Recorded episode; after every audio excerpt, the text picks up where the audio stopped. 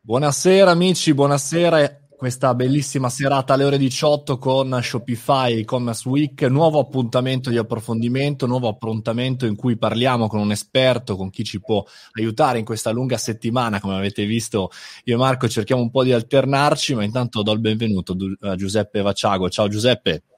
Ciao a tutti. Allora, intanto aggiungo anche, oltre a Facebook, LinkedIn, YouTube, Twitch, anche la Room eh, di Clubhouse. Dopo magari Giuseppe andiamo a pescare anche qualche eh, domanda, qualche, qualche domanda di chi ci segue, perché appunto in questa sera parleremo di tutta quella parte, diciamo, non per forza solo legale, perché ho visto anche delle parole che adesso mi dovrei spiegare come il dark pattern, però facciamo un passaggio prima. Eh, raccontaci chi sei con eh, anche 42 law firm e, e ci spieghi un po' di che cosa ti occupi. Ma allora, eh, tristemente sono un avvocato, quindi partiamo male direi. Eh, per il resto invece vi racconto un po' della, della storia della mia vita professionale in sintesi. Eh, ho sempre creduto fino dal 2000, fino a quando mi sono laureato, sono laureato nel 99, che eh, fondamentalmente le tecnologie avrebbero innovato eh, il, la nostra professione e, e per, per, un po' di anni, devo dire dal, dal, 99, l'anno poi in cui è arrivata Google, no? perché eh, la prima versione diciamo, del motore di ricerca fu proprio del 99, eh, per 5-6 anni ho un po' ecco, annaspato sia a livello professionale sia con le, chiamiamole mie teorie, perché credevo appunto di, di, di, trovare terreno fertile. In realtà, se vi ricordate, per chi è magari meno, meno giovane, in quegli anni internet era ancora qualcosa di misterioso con quei suoni strani del modem e tutte quelle cose che poi ormai le abbiamo superate, e, e salvo i disguidi tecnici che oggi ovviamente ci saranno perché la legge di Murphy è precisissima. E, ehm, e, poi finalmente nel 2008 ho incontrato nella mia storia professionale Google e, ehm, e, quindi ho iniziato a lavorare per loro, poi ho incontrato Facebook e devo dire che nel bene o nel male ho, ho vissuto un percorso dove io devo essere davvero grato a questi big player eh, che mi hanno insegnato tantissimo di come si sarebbe sviluppato il mondo in quegli anni successivi. Io ho beneficiato tanto della loro esperienza. Adesso invece ho deciso di fare qualcosa di diverso, ho costruito una realtà che si chiama 42, se volete poi entriamo nel merito del numero, certo. che è sia una legal tech company, cioè noi produciamo software per avvocati, ma, o comunque gi- giuristi, ma anche per, per, le persone comuni. E poi vi voglio portare qualche esempio concreto, cioè per chi non si occupa, per i cittadini, per, per gli altri che non, che non si occupano del settore legale eh, cercando di essere d'aiuto e ho anche costituito una società tra avvocati, che è anche una cosa un po' strana, non è quindi uno studio legale a tutti gli effetti, dove lavoriamo insieme ad una società informatica e insieme ad una società che fa reputazione su aspetti sempre legati alle nuove tecnologie. Questo in, in breve è la storia della mia vita. Quindi adesso ho più voglia di trasferire la mia esperienza in un mondo che finalmente sta iniziando a capire l'importanza della tecnologia e, e quanto la tecnologia può essere un booster anche a livello commerciale. Certo. Giuseppe, però la, la cosa cui, con cui abbiamo cominciato, io non so, devo fare, diciamo così, no, non sono avvocato, ma siamo a casa qui sulla piattaforma di Marco Montemagno, che lui anch'esso è un avvocato, a quanto, quanto capito, o più o meno ha fatto quegli studi lì, no? Per cui in realtà non buttarti giù perché...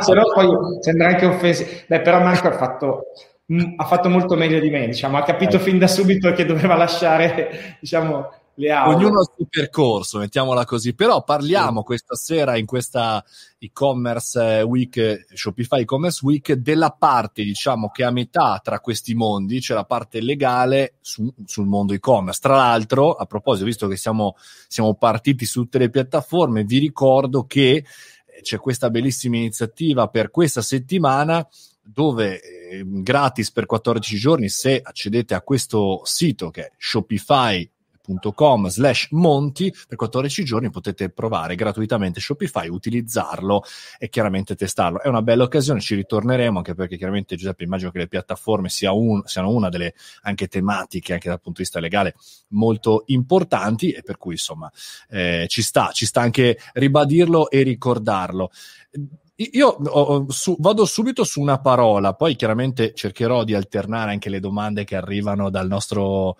super eh, pubblico, eh, perché ho visto nella tua presentazione questa parola che si chiama dark pattern, che mi, mi è venuto in mente subito un labirinto, però se dovessimo in qualche maniera paragonarlo alla, alle, alle movimentazioni, alle online per quanto riguarda l'e-commerce, co- come lo spiegheremmo? Ma nella maniera più, più, semplice possibile è quella che tu hai descritto. Ci sono anche alcuni video su YouTube che lo descrivono meglio e quindi vi invito anche a guardarli eventualmente, a parte quelli di Montemani, ovviamente, che vanno visti prima di tutti gli altri. No, scherzo. Ehm, eh, è, è, il dark pattern è una sorta di labirinto concettuale dove sempre di più eh, noi che navighiamo eh, nella rete ci troviamo costretti a orientarci. Cioè, eh, eh, faccio un esempio concreto, da lì parte poi anche uno dei video più noti, diciamo, su YouTube, che è quello di provare a disiscriversi, a cancellare il proprio account da Amazon. È un pensiero che tendenzialmente nessuno di noi fa perché è difficile poi Amazon, e questo è un altro dark patterns, ti ha creato un sistema dove difficilmente, ecco, il tuo pensiero è quello di, di, di cancellare il tuo account, però volendo uno dovrebbe avere diritto a farlo, no? Ecco, cancellare l'account di Amazon è una sfida impossibile. Sono 11 passaggi inesplorati. Cioè, non ci arrivi, tu dici vado nel menu di Amazon e dico entro menu eh, sign account, classiche situazioni, quindi chiudi l'account, pensi di trovarlo nel menu? No, devi passare da help, devi andare a fare addirittura a inviare una richiesta diretta di cancellazione dell'account. Ripeto, sono 11 passaggi. Prego. No, no, dicevo addirittura per cui in questi 11 passaggi tu dici il paragone è un po' questo, c'è una sorta di, sì, so, di labirinto.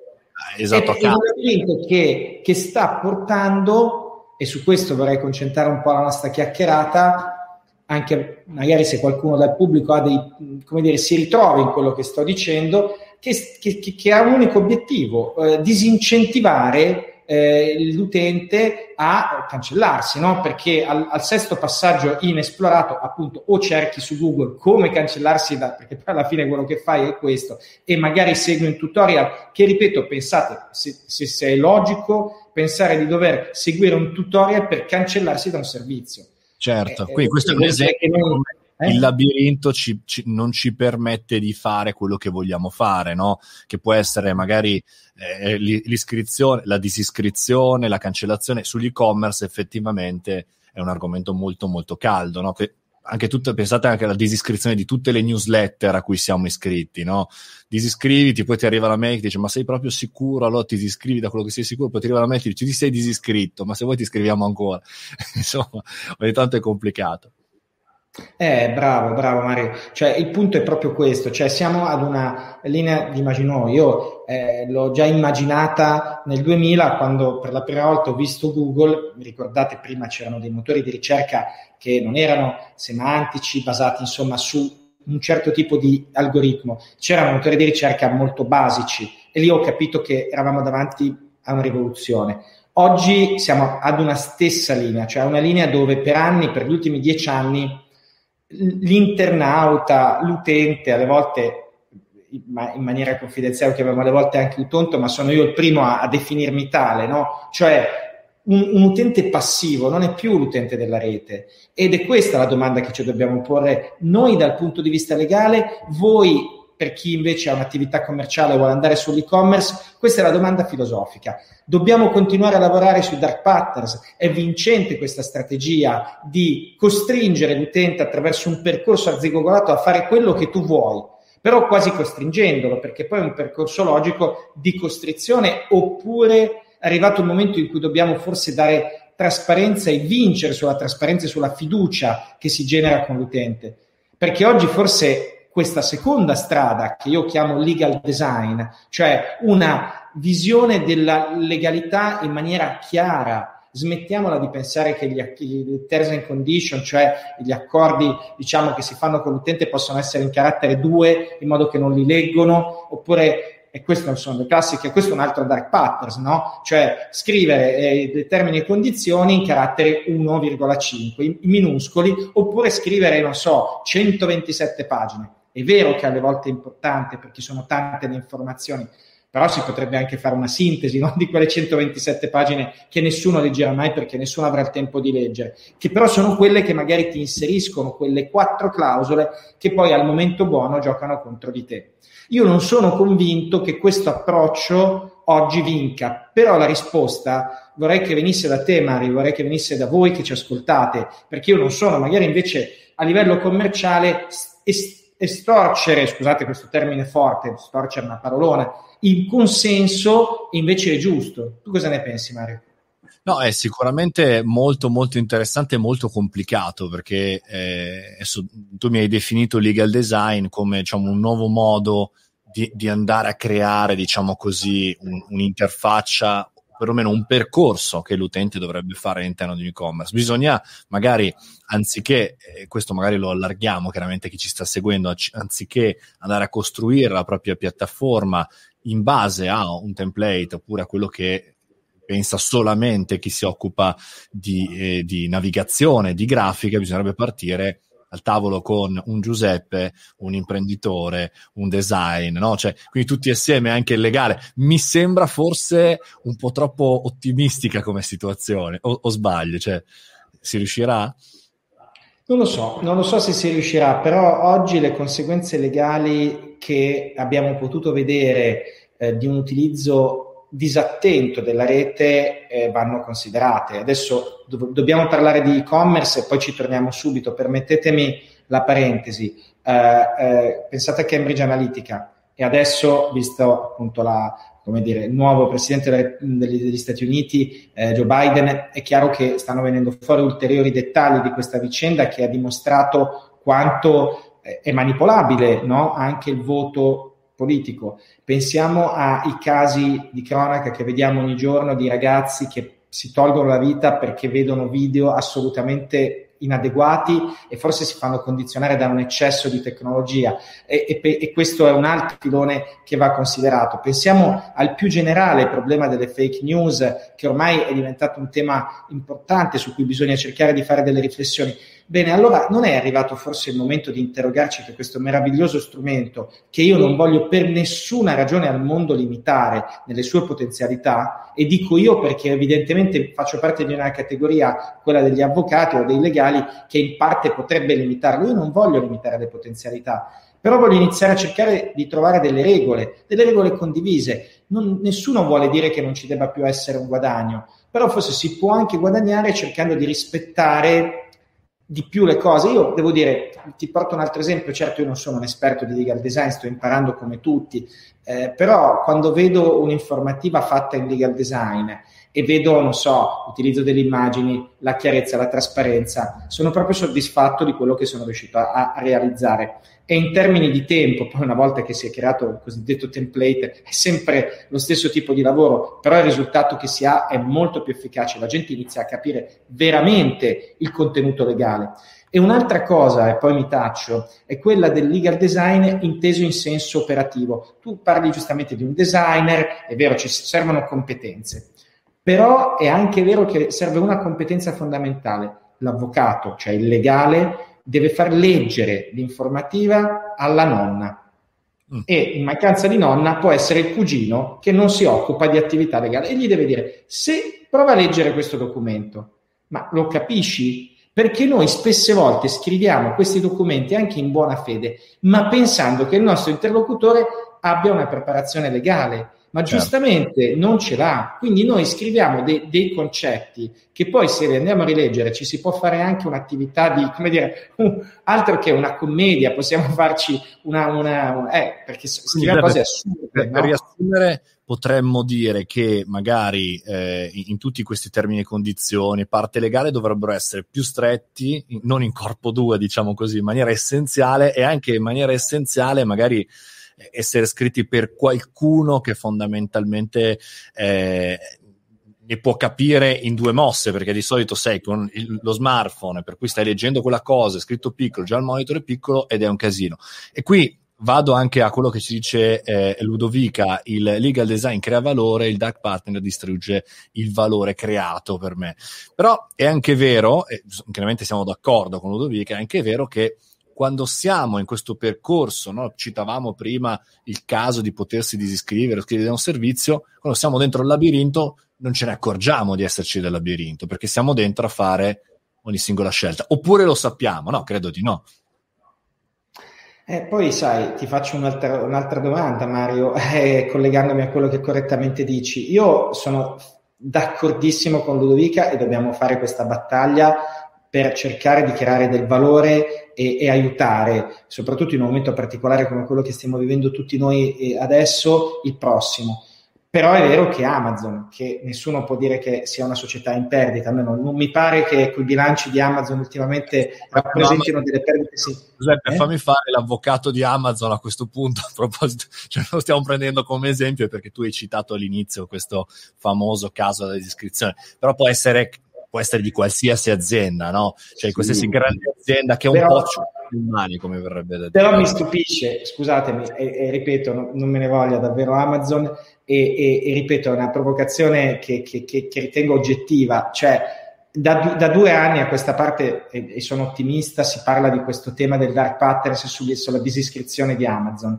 E i primi passaggi erano 10, ho verificato proprio l'altro giorno insieme ad un mio collega, e sono 11, cioè hanno aumentato il passaggio, hanno creato ancora più complessità. Allora, poi davvero ti faccio fare a te l'avvocato di Amazon, Mario, prima che poi succeda, è un, dato, è un dato oggettivo. Allora, no, io la ribalto a favore di Amazon e ti dico, ma non è che forse invece Amazon, che ha tanto da insegnare nel mondo dell'e-commerce, fa così perché è più conveniente così? E torniamo certo. invece a quella domanda, dobbiamo, dobbiamo sfruttare la, la come dire, l'utente che non ci pensa, che vuole arrivare al risultato, che vuole comprare la merce e quindi alla fine accetta qualunque cosa oppure no? Forse Amazon ci sta dando già una risposta oggettiva. So vedi in realtà più tratteniamo, e qua torniamo all'argomento e-commerce, il nostro argomento di quest'ora, più tratteniamo l'utente che non vuole essere trattenuto da noi e più in realtà lo allontaniamo dalla vendita, perché se io voglio in realtà disiscrivermi o voglio acquistare, oppure adesso parliamo anche del reso che è la, è la tematica e-commerce, beh, voglio che in teoria il mio servizio, il mio, il mio, problema sia risolto, non che di stare collegato anni e anni eh, per tutti i passaggi. Quindi in realtà lo scopo dovrebbe essere l'esatto contrario, no?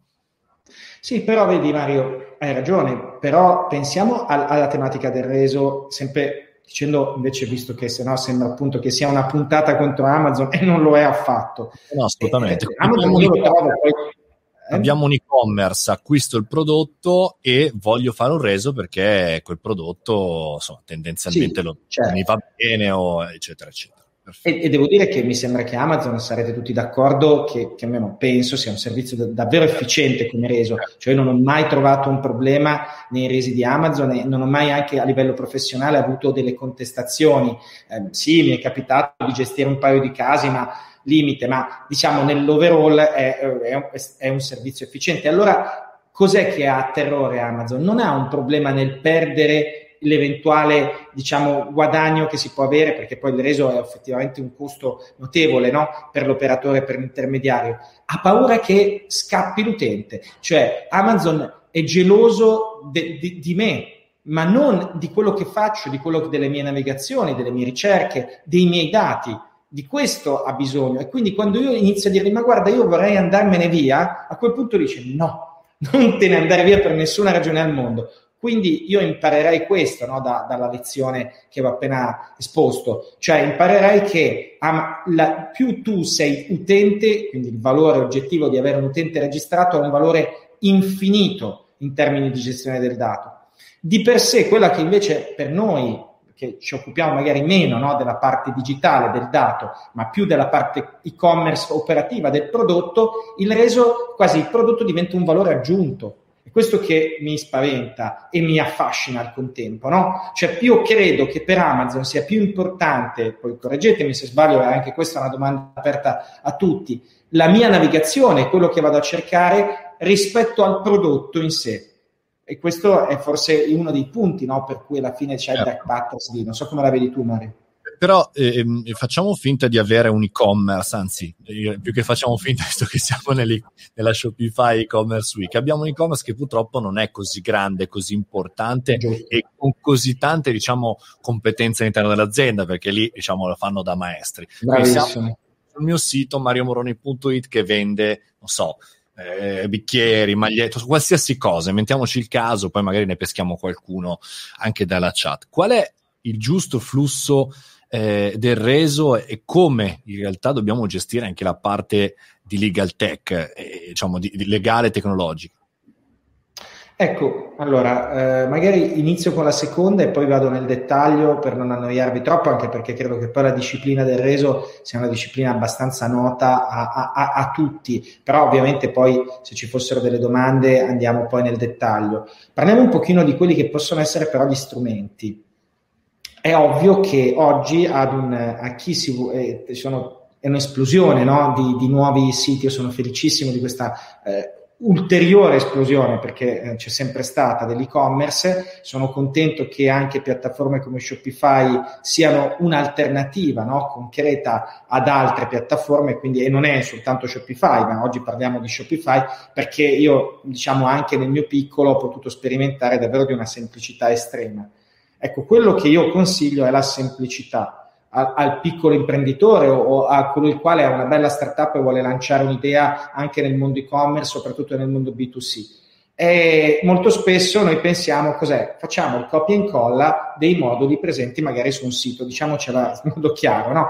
Ecco, questa è una soluzione che purtroppo una oggi... pratica così tanto, così tanto comune, cioè vado sul sito del concorrente, copio e incollo proprio i, i documenti. Beh, diciamo che questo ovviamente ogni riferimento è puramente casuale, ma può succedere, no? Eh, mi, è, mi, è, mi, è, capitato di vederlo ed è fisiologico perché comunque i costi legali sono, sono tanti, no? E allora vediamo che iniziano ad esserci sul mercato dei prodotti secondo me estremamente efficienti. Cito un mio competitor di cui ho estrema stima per la capacità organizzativa che si chiama Ubenda, che sicuramente molti di, chi, molti di voi lo conosceranno, cioè chi si occupa di e-commerce non può non conoscerlo. Che intuizione ha avuto Ubenda? Privacy policy e terms and condition, cioè termini e condizioni del contratto e l'informativa privacy, te le rendiamo in maniera bella anche esteticamente, perché secondo me sono fatte bene, e in maniera standard Ovviamente non possiamo paragonare un'informativa di Ubenda mh, come quella che può fare un avvocato, perché è chiaro che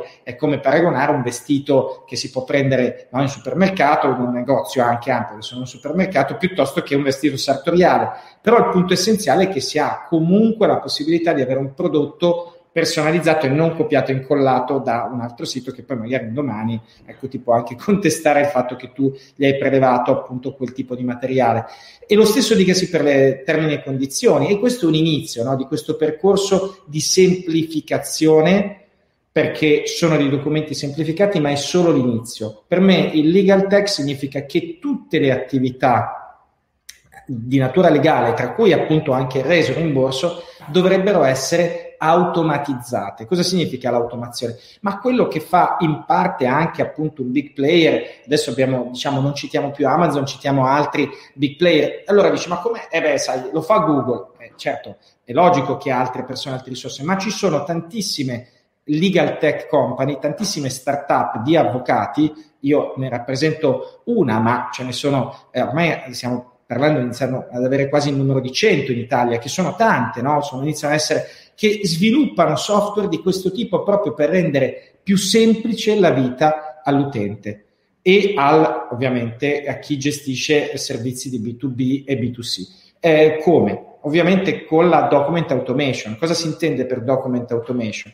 Io ovviamente seguo un percorso eh, vi suggerisco a tutti, per semplificare al massimo, di provare a vedere eh, il servizio Typeform, se lo conoscete c'è una versione gratuita, anche Video Ask. Sono interessanti perché ti permettono di fare delle alberature no, logiche attraverso una serie di domande che ti permettono in qualche modo di creare una relazione con il eh, consumatore. E quindi già, per esempio, uno se lo può fare anche in casa, no? può andare sia da una legal tech, ma può anche farselo in casa. Prende Typeform, inizia a fare il percorso logico che potrebbe fare appunto una persona quando deve fare un reso. Quali sono le domande? Molto spesso ci sono nei siti, non Quindi, diciamo... Typeform è quello che ti serve fondamentalmente in cui selezioni, si autocompleta il tuo processo, c'è una sorta di form evoluto, ecco, sto semplificando. Bravissimo, è un form evoluto. Noi dobbiamo, questa è document automation, ne hai tolto le parole di bocca, è un form evoluto Mario, grazie per avermela semplificato questo concetto, perché io credo che, che questo è il punto, cioè molto spesso noi le FAC sono già una buona cosa, cioè le classiche domande e risposte, no? le domande più richieste, va bene, ma forse si può anche andare in una direzione attraverso Typeform di iniziare a fare delle domande e mettere delle possibili soluzioni, no? E sulla base della soluzione dare un ulteriore percorso al consumatore per andare nella direzione che vuole. Vuole esercitare il diritto di recesso? Bene.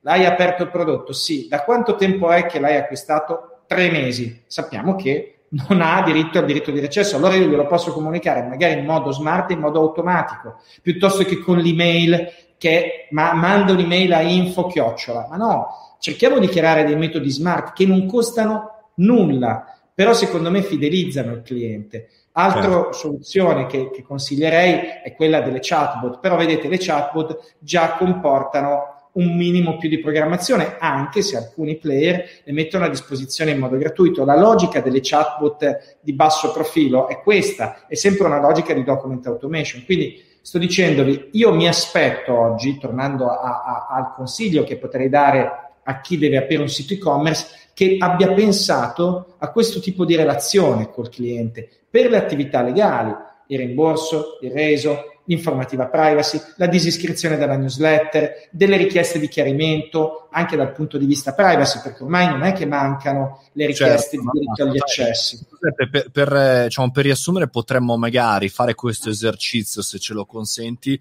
prendiamo veramente un foglio, scriviamo le prime cinque situazioni tipo, l'abbiamo detto, no? insomma, eh, quali sono, dal reso alla disiscrizione, eccetera, eccetera, e per ognuno di questi mi faccio un form evoluto o altri strumenti tecnici che mi permettono di aiutare l'utente e quindi da un certo punto di vista vado un po' anche a leggere quello che ci dice Homer, cioè sono pienamente d'accordo, occorre massima trasparenza, semplificazione dei processi e chiarezza aumentano notevolmente la reputazione, quindi da un certo punto di vista allontaniamo le situazioni legali da gestire in azienda nel nostro e-commerce, piccolo o grande che sia, perché evitiamo che le persone ci scrivano a info chiocciola eh, Mario Moroni o quello che è, e quindi automatizziamo, facciamo sì che arrivino solo quelli che pro- probabilmente o hanno bisogno proprio del reso, in questo caso, o hanno una problematica che l'umano eh, può gestire, ma che l'automatismo no. Quindi a un certo punto c'è anche un guadagno, oltre che la reputazione, un guadagno di tempo.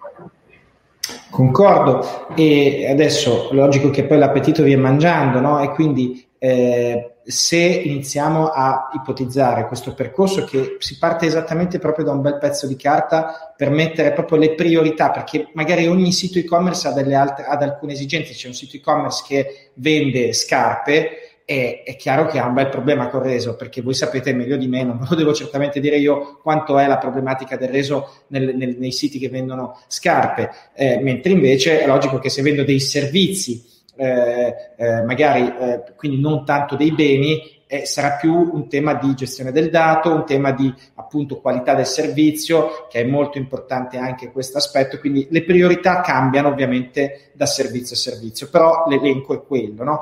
La lista della spesa. Quali strumenti usiamo? Secondo passaggio. E io vi ho dato dei consigli: Typeform, VideoAsk, le chatbot. Bisogna investire un euro in più, ma investiamolo non tanto, adesso io faccio l'avvocato e sono tuttora avvocato, non è che voglio denigrare i miei colleghi, anzi, eh, perché molto spesso si stanno sempre di più evolvendo eh, però il punto è che bisogna, sull'e-commerce bisogna avere a che fare con ovviamente legal tech, questo sì, cioè con soggetti che hanno già questo tipo di, bisogna interfacciarsi con questo tipo di soluzione. E per non farmi autopromozione, appunto ho citato Ubenda no? come uno dei player che può essere utilizzato, ma ripeto, sul mercato ne stanno crescendo e nascendo moltissime di queste realtà e queste danno quel valore aggiunto.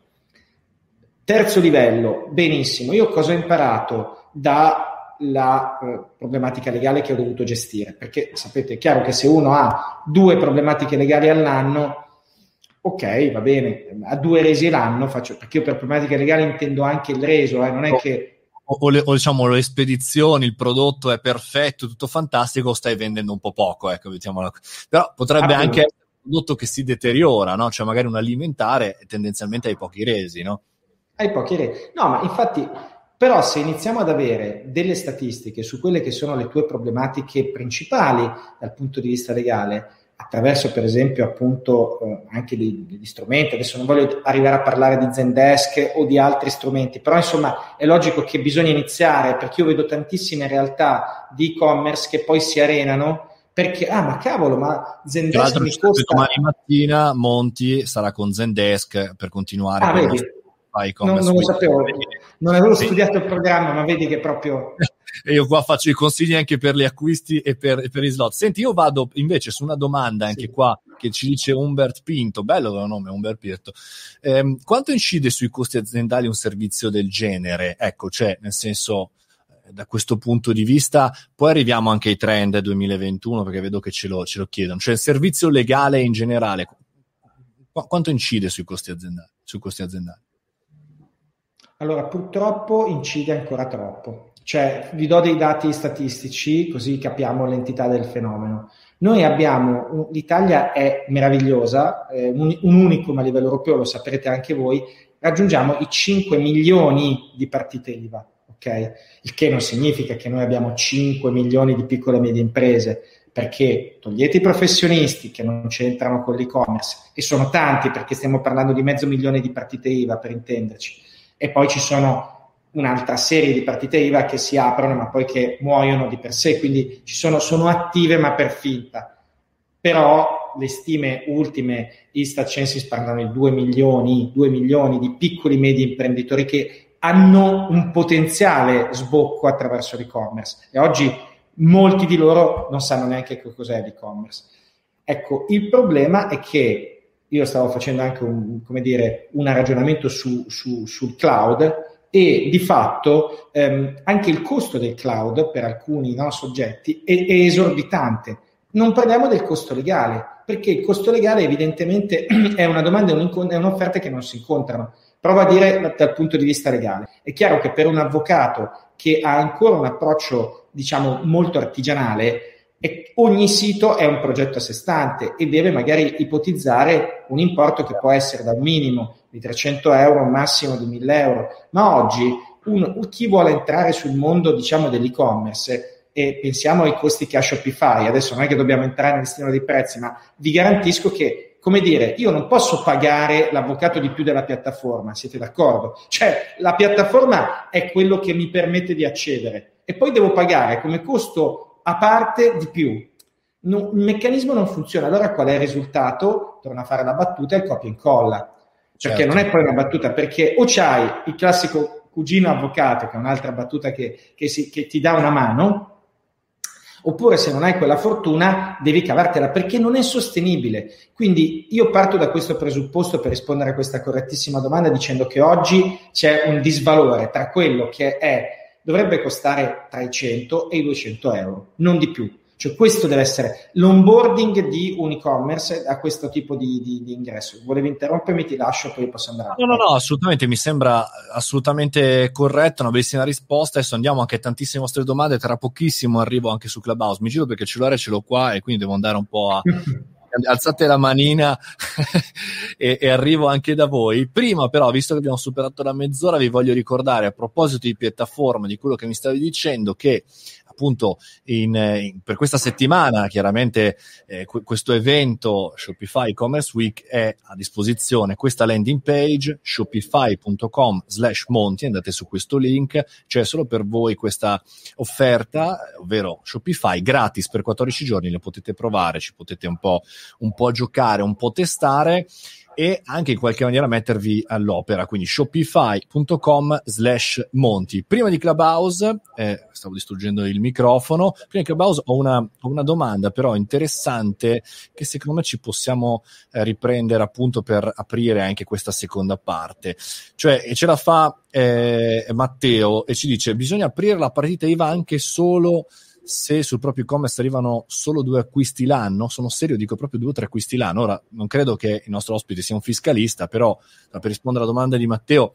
Eh certo, una domanda che Bisogna sempre, però in qualche maniera muoversi da questo eh punto eh sì, allora dipende anche qual è il tipo di attività. Se l'attività ha natura commerciale, eh, purtroppo sì, la domanda che ci si pone è perché fare però una, un sito e-commerce per due o tre acquisti l'anno. Però secondo me a quel punto il consiglio che, che do è non apriamo la partita IVA, facciamo una... perché allora ripeto, se sono due o tre acquisti di due o tre yacht da 3 milioni di euro, allora effettivamente può, non so se, se, c'è mercato, diciamo, delle vendite di yacht da 300 milioni, altro che 2 o 3 milioni di euro, però se invece sono prodotti, diciamo, di consumo non particolarmente elevato, il mio consiglio magari di lavorare anche su territorio un po' più di confine, cioè nella misura in cui magari c'è, non c'è un fine di profitto, se invece ci fosse il fine di profitto, vedo che la partita IVA per me è un obbligo, quindi dubito Chiaro. che si possa esonerare. Ripeto, magari si può pensare ad un'associazione, eh, si può iniziare senza partita IVA. Eh, purtroppo, diciamo, con la vendita online, pensate soltanto anche all'obbligo, no? come voi sapete, ogni sito web che fa e-commerce deve avere già l'indicazione della partita IVA. Poi tutto si può fare in un'ottica diciamo di sperimentazione, di analisi del rischio, però ecco, dal punto di vista legale purtroppo il livello sanzionatorio non è, non è, non è ammissibile, no? non riesco a dare una notizia rassicurante diciamo. Allora, facciamo un giretto invece su Clubhouse, ascoltiamo un, una, una bella domanda che può esserci, può esserci utile. Vediamo un attimino di portare su Piero, se, se, c'è, se ce lo andiamo ad ascoltare, vediamo se arriva la domanda. Una domanda perché chiaramente anche qui, Giuseppe, l'argomento è molto, molto vasto da questo punto di vista, no? Cioè, tu da un certo devi sapere un po' tutto come legale, non puoi fermarti solamente alla tua parte. Ciao Marco, non Monti, ma Marco, altro Marco, ti vedo su una bella motocicletta, per cui fai pure la tua domanda Giuseppe. Non lo sento, non ci sei. Ci sei Marco, ci senti? Eccolo qua. Buonasera, sento. Buonasera. Vai, vai, vai, fai pure la tua domanda Giuseppe Vaciago. Eh, buonasera, eh, volevo chiedere in relazione all'argomento eh, se secondo lei eh, il mercato dell'e-commerce comunque è un mercato che è comunque intraprendibile anche da, da giovani, cioè un mercato su cui un giovane imprenditore può puntare le proprie risorse magari ed essere comunque tutelato nella crescita dell'attività, secondo lei? Beh, bella, bella, bella domanda anche questa, no? Si parla eh sì. di...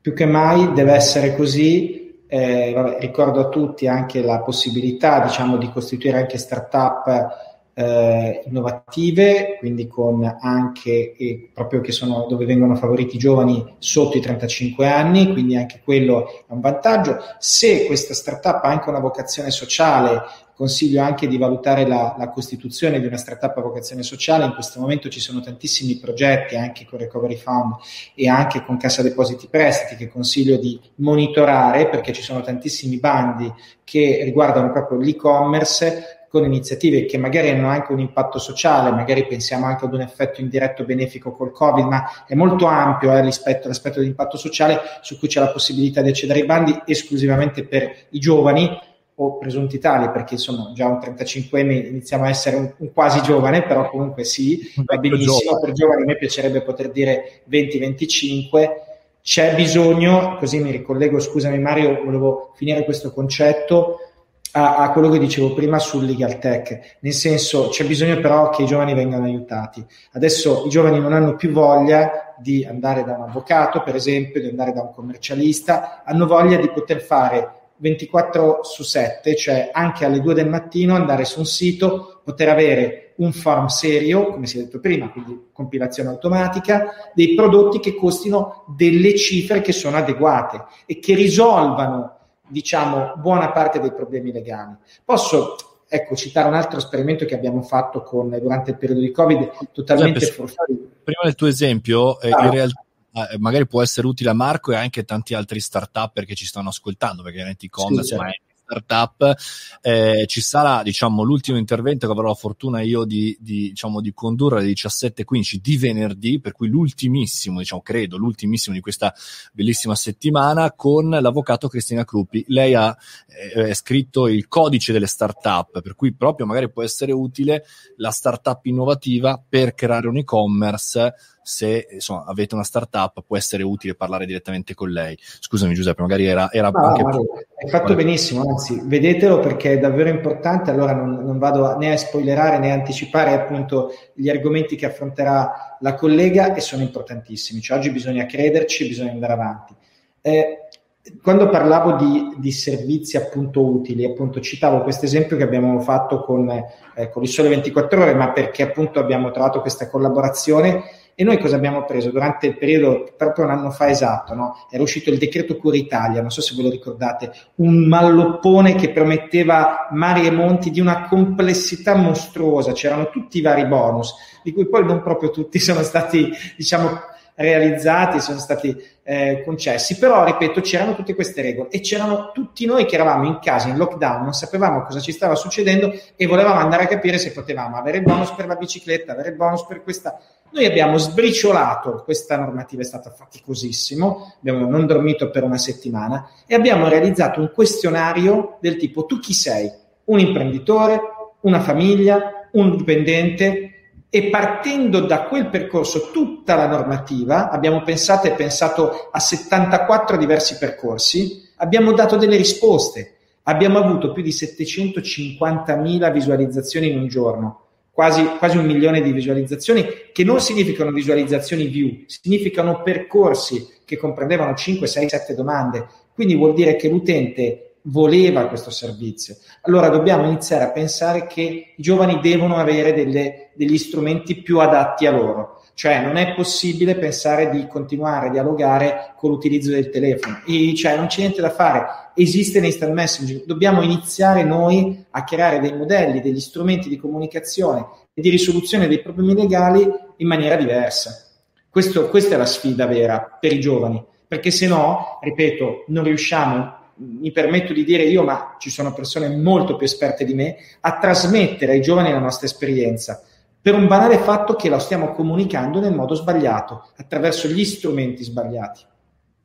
E questo, anche questo è interessante. Lo, dico, faccio un piccolo recap per chi si è collegato ora. Eh, stiamo chiacchierando con Giuseppe Vacciago che ci sta spiegando in maniera puntuale e sta rispondendo anche alle nostre domande eh, su, diciamo, la parte e-commerce e diritto, eh, quali sono i trend, ci sta anche dando qualche tool per come migliorare un po' o per partire eh, insomma, con, con, il nostro percorso.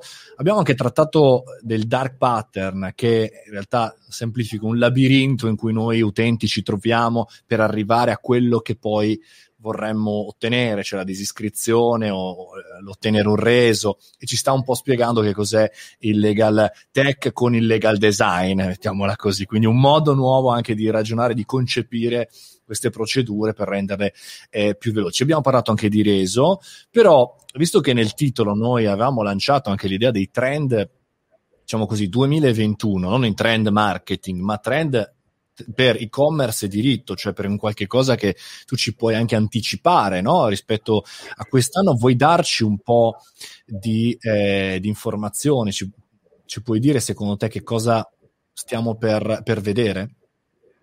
Allora, stiamo per vedere sicuramente due trend, eh, diciamo, importanti con delle conseguenze pratiche eh, immediate. Il primo è noto a tutti, però vorrei ribadirlo, è quello della privacy.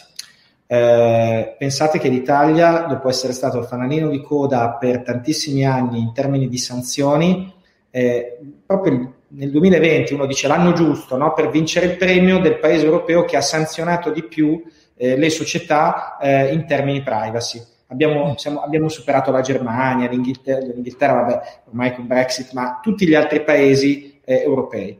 E questo, e questo, ci fa riflettere, noi italiani, forse uno per il tempismo che alle volte riusciamo ad avere, ma questa è una battuta, due perché evidentemente c'è attenzione alla privacy dell'utente. scusami, sono più le grandi company ad essere state, diciamo, eh, osservate, quindi penalizzate, oppure invece anche i piccolini, il piccolino che aveva il sito da, da, da 10.000 euro di fatturato l'anno, eh, gli, gli, hanno rotto le scatole? Allora, è ovvio che la, la, il volume la, l'hanno fatto, le grandi sanzioni Wind, non so se avete sentito anche poi Vodafone successivamente, cioè i grandi player hanno, hanno diciamo pagato il conto più salato ma ce n'è stato veramente un quantitativo di piccoli siti e-commerce che sono stati sanzionati perché non avevano l'informativa privacy, primo discorso, proprio non l'avevano, non che era sbagliata o copiata, proprio non c'era. E qua ci sono tanti siti, per quello che per esempio, non perché l'evento è sponsorizzato da Shopify, però per esempio già Shopify un livello minimo, un dataset minimo ti aiuta ad averlo però è evidente che non è sufficiente, cioè bisogna adesso trattare bene l'utente. Mi sono perché, perché chiaramente bisogna avere dei dati che sono eh, inseriti, gestiti e salvati in maniera puntuale, non un po' a cavolo, nel senso che non ti chiedo quando, quando, tuo, quando sei nato solo per farti iscrivere alla newsletter, cioè ci deve essere una motivazione, ecco, non Bravissimo. voglio fare il PR eh, boss, ma tanto per dare dei riferimenti, quindi grazie a Shopify le piattaforme, quelle più diciamo costruite, hai già un percorso più o meno già fatto. Hai già un percorso già fatto, quindi questo ti aiuta. Ovviamente c'è da lavorare perché non è che Shopify può sapere esattamente cosa faranno tutti i siti però, che, che sono gestiti, però evidentemente c'è già un inizio importante. Poi la sicurezza informatica, tantissime sanzioni perché noi rientriamo oggi sempre di più nel rischio data breach, cioè noi abbiamo avuto un aumento degli attacchi informatici del 300%, purtroppo molti di questi hanno generato dei danni decisamente superiori rispetto al 2019, quindi altri dati che ci permettono di dire che non è soltanto il numero in aumento, ma anche i danni, i CryptoLocker piuttosto che quindi il tema sicurezza informatica quando si va online è fondamentale.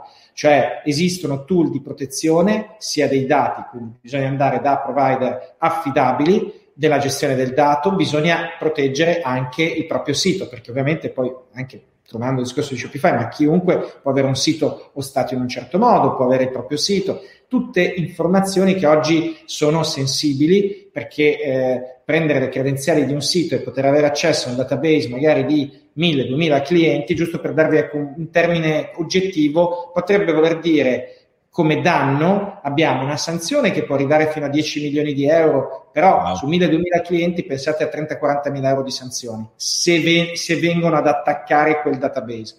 Ma poi una volta che tu hai dovuto comunicare agli interessati che hai ricevuto un attacco informatico, gli interessati, ognuno di loro può farti causa. Magari adesso iniziano ad esserci queste micro cause al giudice di pace di 300-500 euro l'una. Non è che stiamo parlando che siccome hai preso i miei dati sono milioni di euro, ma moltiplicate 500 per 1000. Capite il rischio che oggi noi abbiamo? Quindi privacy e sicurezza informatica. Quindi privacy, l'abbiamo detto, sicurezza informatica, bisogna stare attenti a come si gestiscono diciamo, la parte anche tecnica e non sottovalutare nulla. E il terzo trend che non ci fa, però questa volta vorrei anche dormire la notte perché i primi due trend mi hai... no, sono, sono, neanche il terzo ti farà tanto dormire. No, in realtà il terzo va in linea con quanto abbiamo detto fin dall'inizio, che è il trend, diciamo, eh, della trasparenza e della trust, noi, della fiducia che dobbiamo creare con col consumatore, questo è il mio parere, è quello dei, dei, dei, degli sconti, cioè ci sarà una normativa che dovrà entrare in vigore a settembre che obbligherà, nel caso appunto di politica discontistica, la trasparenza del prezzo precedente, cioè tu sei obbligato a dare un tracking, a loggare tutte le variazioni di prezzo per evitare fenomeni che magari succedono, eh, ah, sconto del 30% per il prodotto, peccato che tre giorni prima costava 50, due giorni dopo è iniziato a costare 100 e poi hai fatto lo sconto del 30%. Questa quindi, normativa a settembre è, è, è, già definita, cioè quindi settembre 2021 entra in... Il settembre 2021 è il termine ultimo per l'Italia per l'applicazione di questa direttiva, quindi ultimamente l'Italia, proprio perché sennò viene sanzionata, non, non sgarra più qualche certo. anno fa succedeva che c'era qualche ritardo. Siccome adesso la, l'Unione Europea è molto severa con chi, perché danno dei tempi molto lunghi, danno 3-4 anni per l'applicazione, dicono non puoi più ecco, sgarrare, quindi è probabile che non ci saranno dei ritardi. Adesso è, è facile che potrebbe essere, magari potrebbe essere fine anno 2021, Mm, però è, una, è, un'altra normativa, secondo me un trend interessante ed è un trend su cui dobbiamo fare delle riflessioni no? dal punto di vista di, certo. torniamo all'inizio, in che direzione andiamo? Secondo me, ce lo sta già dicendo anche l'Unione Europea, forse nella direzione in cui dobbiamo parlare chiaro ai nostri consumatori, ai nostri utenti, anche per creare, come dire, dei micro mercati di fiducia, no? perché poi il passaparola, cioè io vedo tantissime realtà piccole che stanno crescendo attraverso la trasparenza e la correttezza, che genera poi evidentemente quel tipo di fiducia che aumenta ecco, le vendite. Questo è il mio parere punto di vista ci sono anche queste normative che arrivano dall'Europa che devono essere recepite, come si direbbe in gergo, e che ogni paese appunto adotta. Adesso anche questo diventa importante per quanto riguarda l'utilizzo dei dati. Lupo Strafatto, che so che è un abitué perché seguo anche altre live, sempre qua pronto, ci dice ma come utente, come posso sapere se i miei dati sono stati craccati, se il database hackerato non me lo comunica? Esempio classico, eh, ho acquistato su un e-commerce dieci anni fa i, i bicchieri, no? Eh, non lo so, ma si scopre che quel sito dopo un tot è stato in qualche maniera hackerato, superato dal punto di vista della sicurezza. Io ho la possibilità come utente di sapere che i miei dati sono in giro sul deep web o ognuno se li può scaricare su internet oppure No, non, eh, so. guarda, faccio un esempio di un caso abbastanza noto che è successo negli Stati Uniti di Equifax, che eh, voglio dire, stiamo parlando di una società che gestiva a livello assicurativo e, insomma, miliardi eh, di, di, di, dati eh, sensibili eh, o categorie particolari di dati e i, i, social number di centinaia di migliaia di cittadini. E cosa hanno fatto l'amministratore delegato? Lui sapeva di aver avuto il breach, ha prima avuto la bella idea di vendere le sue azioni, perché lui aveva delle stock option, guadagnare non so se 20, 30, 40 milioni di euro e poi dopo un mese dire ok abbiamo ricevuto il breach dopo perché si era venduto le, le azioni di un'azienda che ovviamente ha avuto un tracollo no, di borsa. ha un filino eh? diciamo, contro le, le, le, leggi no? fare una eh, cosa un filo sì infatti fortunatamente eh, ha ricevuto un procedimento penale è stato anche condannato e ha avuto le sue conseguenze. Però, per rispondere a Lupo Strafatto non c'è possibilità di, di, di no adesso arriva Lupo Strafatto. Eh, assolutamente. Eh, come potrei non arrivare a Lupo Strafatto? Cioè già solo per il fatto che è lui cioè nel senso, l'unica cosa è, se anche le aziende iper mega importanti americane non hanno trasparenza, immaginiamoci cos'è il panorama italiano, europeo, non è facile. Allora, però la legge ti dice che entro 72 ore devi notificare all'autorità garante e devi notificare se il rischio è elevato anche all'interessato. Se non lo fai e l'autorità garante ti becca, paghi fino a 10 milioni di euro di sanzione. Il problema è, e se l'autorità garante non ti becca, eh, certo un rischio che tu ti prendi. Molte aziende subiscono breach anche importanti e non lo comunicano.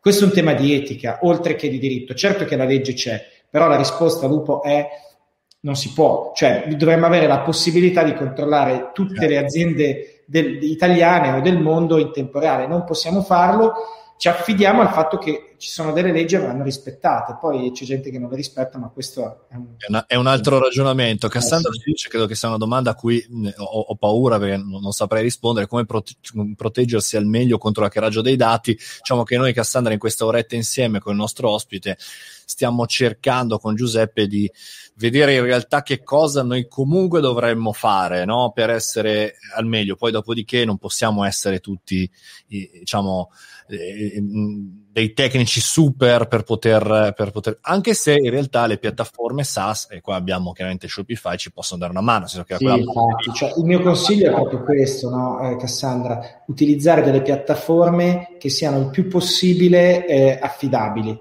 però stando molto attenti, adesso cito per esempio una piattaforma, non me ne vogliano eh, gli amici di Automatic, però WordPress per esempio, perché non, non viene utilizzata, non può essere utilizzata per l'e-commerce, ma ormai è meno utilizzata, ci sono altre piattaforme, bisogna per pensarci bene, perché è una delle piattaforme più attaccate. Eh. Allora, per esempio, esiste un servizio che si chiama Sucuri. Sucuri è un ottimo servizio di protezione per le piattaforme WordPress. Shopify in questo momento, per quello che so io, perché sono abbastanza appassionato del tema della sicurezza, è sufficientemente tutelata. Spesse volte ci sono dei plugin o delle app che permettono sostanzialmente ulteriori livelli di sicurezza e bisogna un po' documentarsi non sottovalutiamo il fatto che le piattaforme possano essere diciamo insicure. Prego Mario, scusa. Scusami, mi hai detto che eri un avvocato, ma in realtà mi sembri veramente un tecnico super specializzato che per hobby ogni tanto fa anche il legale, perché no, la stabilità siccome, mi hanno bucato, siccome mi hanno bucato più volte, allora ho imparato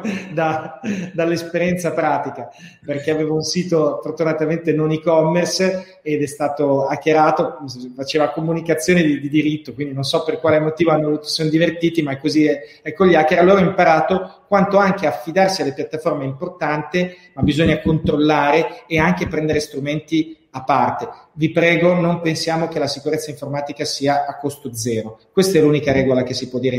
La sicurezza informatica si paga, gli strumenti si pagano e si ottengono. Meglio pagare, ecco, un po' di più in sicurezza informatica e un po' di meno in avvocato, così giusto per chiudere in bellezza questa, questa perché è davvero importante, perché è l'asset che tu devi proteggere. Quindi mi raccomando la sicurezza informatica. Super, super. Allora, io ho visto prima di concludere, mancano gli ultimi 5 minuti, per cui qualche domanda sicuramente la riusciamo anche a prendere. Vi ricordo che questa settimana siamo al secondo giorno, ma eh, insomma eh, c'è, c'è, tanta roba che, di cui stiamo trattando. Eh, appunto, da lunedì a venerdì, per cui c'è ancora tempo per poterci seguire tutti i giorni, oppure li potete chiaramente rivedere, ma questa eh, settimana c'è la possibilità, se ci state seguendo in diretta, di entrare su questa landing page, su questo sito shopify.com slash monti, solamente su questa pagina avere per 14 giorni eh, il test di, di, Shopify per cui potete utilizzarlo e potete eh, giocare, provare, inserire, testare, validare un po' tutto quello che, di cui abbiamo trattato oggi. Magari appunto non avete un e-commerce, ma volete aprirlo, volete scoprire anche qui tutta la parte eh, di, di, test, potete farlo shopify.com slash monti e, e, tra l'altro poi, cioè, una volta che, che, lo aprite, che ci giocate, magari scrivete a Giuseppe Vaciago su LinkedIn e dite, ma ascolta, ma questa cosa come funziona, come si fa? Quali sono le richieste che ti arrivano più, più comunemente? da chi è un e-commerce? Beh, solitamente quando, quando, sono a cena con i miei amici, eh, la, la, conversazione, senza citare i nomi e cognomi, sono le richieste più, più divertenti. È passato un po' di tempo, quindi ne posso ovviamente mai citerò il nome. È un'app che non credo sia mai entrata sul mercato, se lo fosse auguro tutto il bene. Ehm, era una, un giorno è venuta da me una persona a, a, dirmi che aveva un'idea geniale ed era una app per eh, misurare la dimensione del pene. Okay. Ehm, e quindi, okay. e quindi, io ho dovuto gestire diciamo, la parte legale, privacy e, e, diciamo, e ho scoperto tantissime cose interessanti no, su, sul perché la gente dovrebbe misurare attraverso un'app la dimensione del, del proprio pene. E questo è per dire che... A proposito di Vanity Metrics, no? cioè, a proposito di Vanity Metrics, di metriche di vanità da questo punto di vista e anche di dark pattern, se possiamo... tra 18 e 58. Però è vero, cioè, ogni singola situazione poi ha i, i suoi, i suoi situa- diciamo, i, i, suoi adattamenti. In quel caso è un dato, cre- credo che sia un dato più che sensibile, no? Non è più. Porca vacca. Eh, quindi, eh sì, eh sì, eh sì. Il dato sia numerico, poi insomma ovviamente, ma poi anche, anche, proprio il fatto che la fotografia, è questo che cercavo di convincerlo in questa lunga trattativa, era, lui diceva ma bisogna conservarla perché anche sul, sul vabbè, però mi rendo conto che forse non entrerei in, in, troppi dettagli. Ah, cioè, diciamo, di concludere il martedì. Comunque, comunque facciamo un mestiere strano, cioè ci capitano richieste ed è bello, io sono apertissimo a cose nuove. Sì, hai ragione Mario, a me piace la tecnologia da, da sempre e da vent'anni a questa parte eh, sono innamorato di tutto quello che la tecnologia può dare, però anche preoccupato in conclusione, come dicevamo prima, di quello che la tecnologia può anche dare in senso negativo. I dark patterns è l'ultimo dei problemi, quindi va affrontata con molta cautela, non è un gioco, ancora troppa gente in Italia considera davvero, diciamo sì, tanto è dato digitale. Noi abbiamo due corpi, abbiamo il corpo fisico, ma abbiamo anche il corpo digitale e ci possiamo fare molto male con la tecnologia e quindi bisogna starci attenti. Guarda, una domanda in conclusione da Snorlax Dream che dice: Voi dello studio 42 qua, ma cioè, eh, mi sembra che sia variato qualcosa LF, LW. Vi occupate anche della parte legale di questi progetti o anche della parte informatica e di programmazione? Quindi citavi che, che, che, che avete anche una parte di, di sviluppo, o sbaglio? Sì, noi abbiamo una parte di sviluppo, abbiamo sia nella, nel 42 Law Form abbiamo una società informatica che si chiama Fulcri, che è socio proprio della nostra società, per quello che è una società tra avvocati e non è uno studio legale, e noi sviluppiamo le nostre idee, abbiamo dei partner strategici, in questo momento principalmente Giuffre, che è un editore e con cui lavoriamo perché ovvio che i nostri prodotti non avrebbero, non abbiamo una rete distributiva, però ecco, progetti speciali li facciamo attraverso i nostri informatici, sono 20 sviluppatori che ormai si sono skillati perché sono più di tre anni che sviluppano eh, codice per attività legal tech, quindi con l'idea mentale di sviluppare software per aiutare l'attività legale, insomma. Fantastico. So se si divertono loro, ma noi, no, noi ne stiamo beneficiando. No, però è una cosa secondo me molto utile appunto eh, anche per chi si occupa di e-commerce, ma in realtà di tutta la parte digitale che il tuo eh, legale, la, la, la, persona a cui ti affidi per tutte queste cose molto importanti. Non dico che sappia necessariamente parlare tutta la tua lingua, ma un pezzetto sì, altrimenti torniamo un po' all'ottica della giacca e della cravatta e dall'altra parte quello con la t-shirt che non si capisce. Giuseppe, io eh, ti, ti, ringrazio molto, è stata una bella chiacchierata, credo super utile. Intanto saluto gli amici di Clubhouse, oggi vi ho dato poco, poca attenzione, ma siamo, da qualcuno siamo riusciti a portarlo su, vi saluto qui da su Clubhouse and Room, and the room eccolo qui. E, ehm, e, invece poi insomma noi per quanto riguarda le, le dirette e tutti gli appuntamenti chiaramente eh, vanno avanti in questa settimana. Domani mattina appunto ricomincia eh, Monti con Zendesk alle ore 10 per cui ci colleghiamo è una sorta di fil rouge con l'intervento di, di Giuseppe Vaciago per cui insomma bene così. Ci vediamo domani. Grazie Giuseppe e grazie a tutti voi per essere stati grazie a tutti. Arrivederci